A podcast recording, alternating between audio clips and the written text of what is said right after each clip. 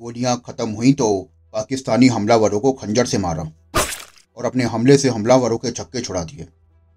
ऐसे थे परमवीर करम सिंह जी।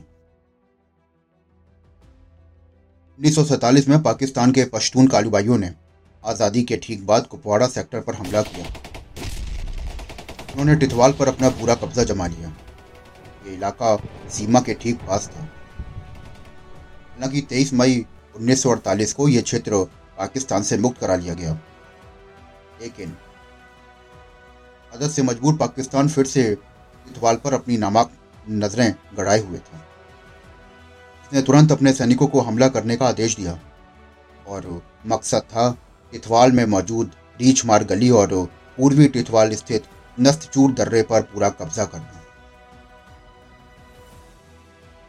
पाकिस्तान काफ़ी दिनों से लड़ाई लड़ रहा था। लेकिन उसे सफलता नहीं मिल रही थी। खड़े हुए पाकिस्तान हमलावरों ने तेरह अक्टूबर 1948 को रात रीछमार गली पर भयानक हमला कर दिया। अगर वो इस बात से अनजान था कि पोस्ट का नेतृत्व लॉन्स नायक करम सिंह जी कर रहे थे, उनकी टुकड़ी का वीर, हर वीर साहसी सैनिक दस दस पाकिस्तानियों से लड़ रहा था। पाकिस्तान की तरफ़ से लगातार गोलाबारी हो रही थी। इसकी वजह से करम सिंह जी भी जख्मी हो गए थे। इसके बावजूद भी वो अपने सैनिकों का हौसला बढ़ाए हुए थे। जख्मी हालत में भी वो कभी एक पोस्ट पर जाते और कभी दूसरी पोस्ट पर। धीरे धीरे हथियार भी कम पड़ रहे थे, इसलिए बीच बीच में वो दुश्मन पर ग्रेनेड फेंकते रहे। करम सिंह जी ने इस युद्ध के दौरान पाकिस्तान के कई हमले बेकार कर दिए थे। पाँचवें हमले के दौरान पाकिस्तान के दो सैनिक करम सिंह जी की टुकड़ी के नज़दीक पहुँच गए थे। इधर सिंह साहब ने खाई फांद कर दोनों के सीने में खंजर उतार दिया। सिंह साहब की सूझबूझ व नेतृत्व ने दुश्मनों के कई हमलों को नाकाम सिद्ध कर दिया और दुश्मनों को सीमा से बाहर खदेड़ दिया।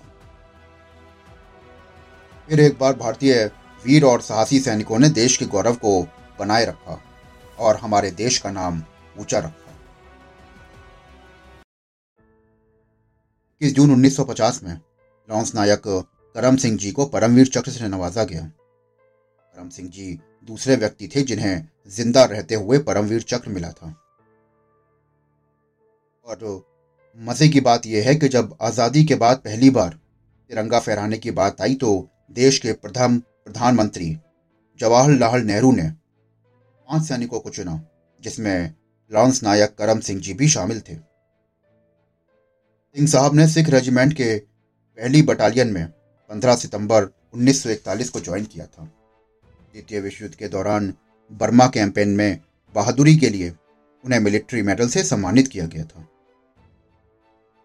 करम सिंह जी का जन्म 15 सितंबर 1915 को पंजाब के बरनाला ज़िले के सहना में हुआ था। वो एक किसान उत्तम सिंह जी के पुत्र थे। हालाँकि पहले सिंह साहब भी किसान ही बनना चाहते थे और प्रथम विश्व युद्ध से प्रेरित होकर उन्होंने सेना में भर्ती होना ठीक समझा। जनवरी उन्नीस सिंह साहब काल के मुख में चले गए। उनके गाँव में ही उनकी मृत्यु हो गई। 1980 के दशक में शिपिंग कॉरपोरेशन ऑफ़ इंडिया ने अपने पंद्रह कच्चे तेल के टैंकर्स का नाम, उनके नाम पर रखा। और संगरूर में जिला प्रशासनिक परिसर में भी उनके सम्मान में एक स्मारक बनवाया गया। वैसे थे हमारे वीर करम सिंह जी। मैं फिर मिलूँगा आपसे एक और वीर सैनिक की वीर गाथा के साथ। तब तक जुड़े रहिए। शुक्रिया। जय हिंद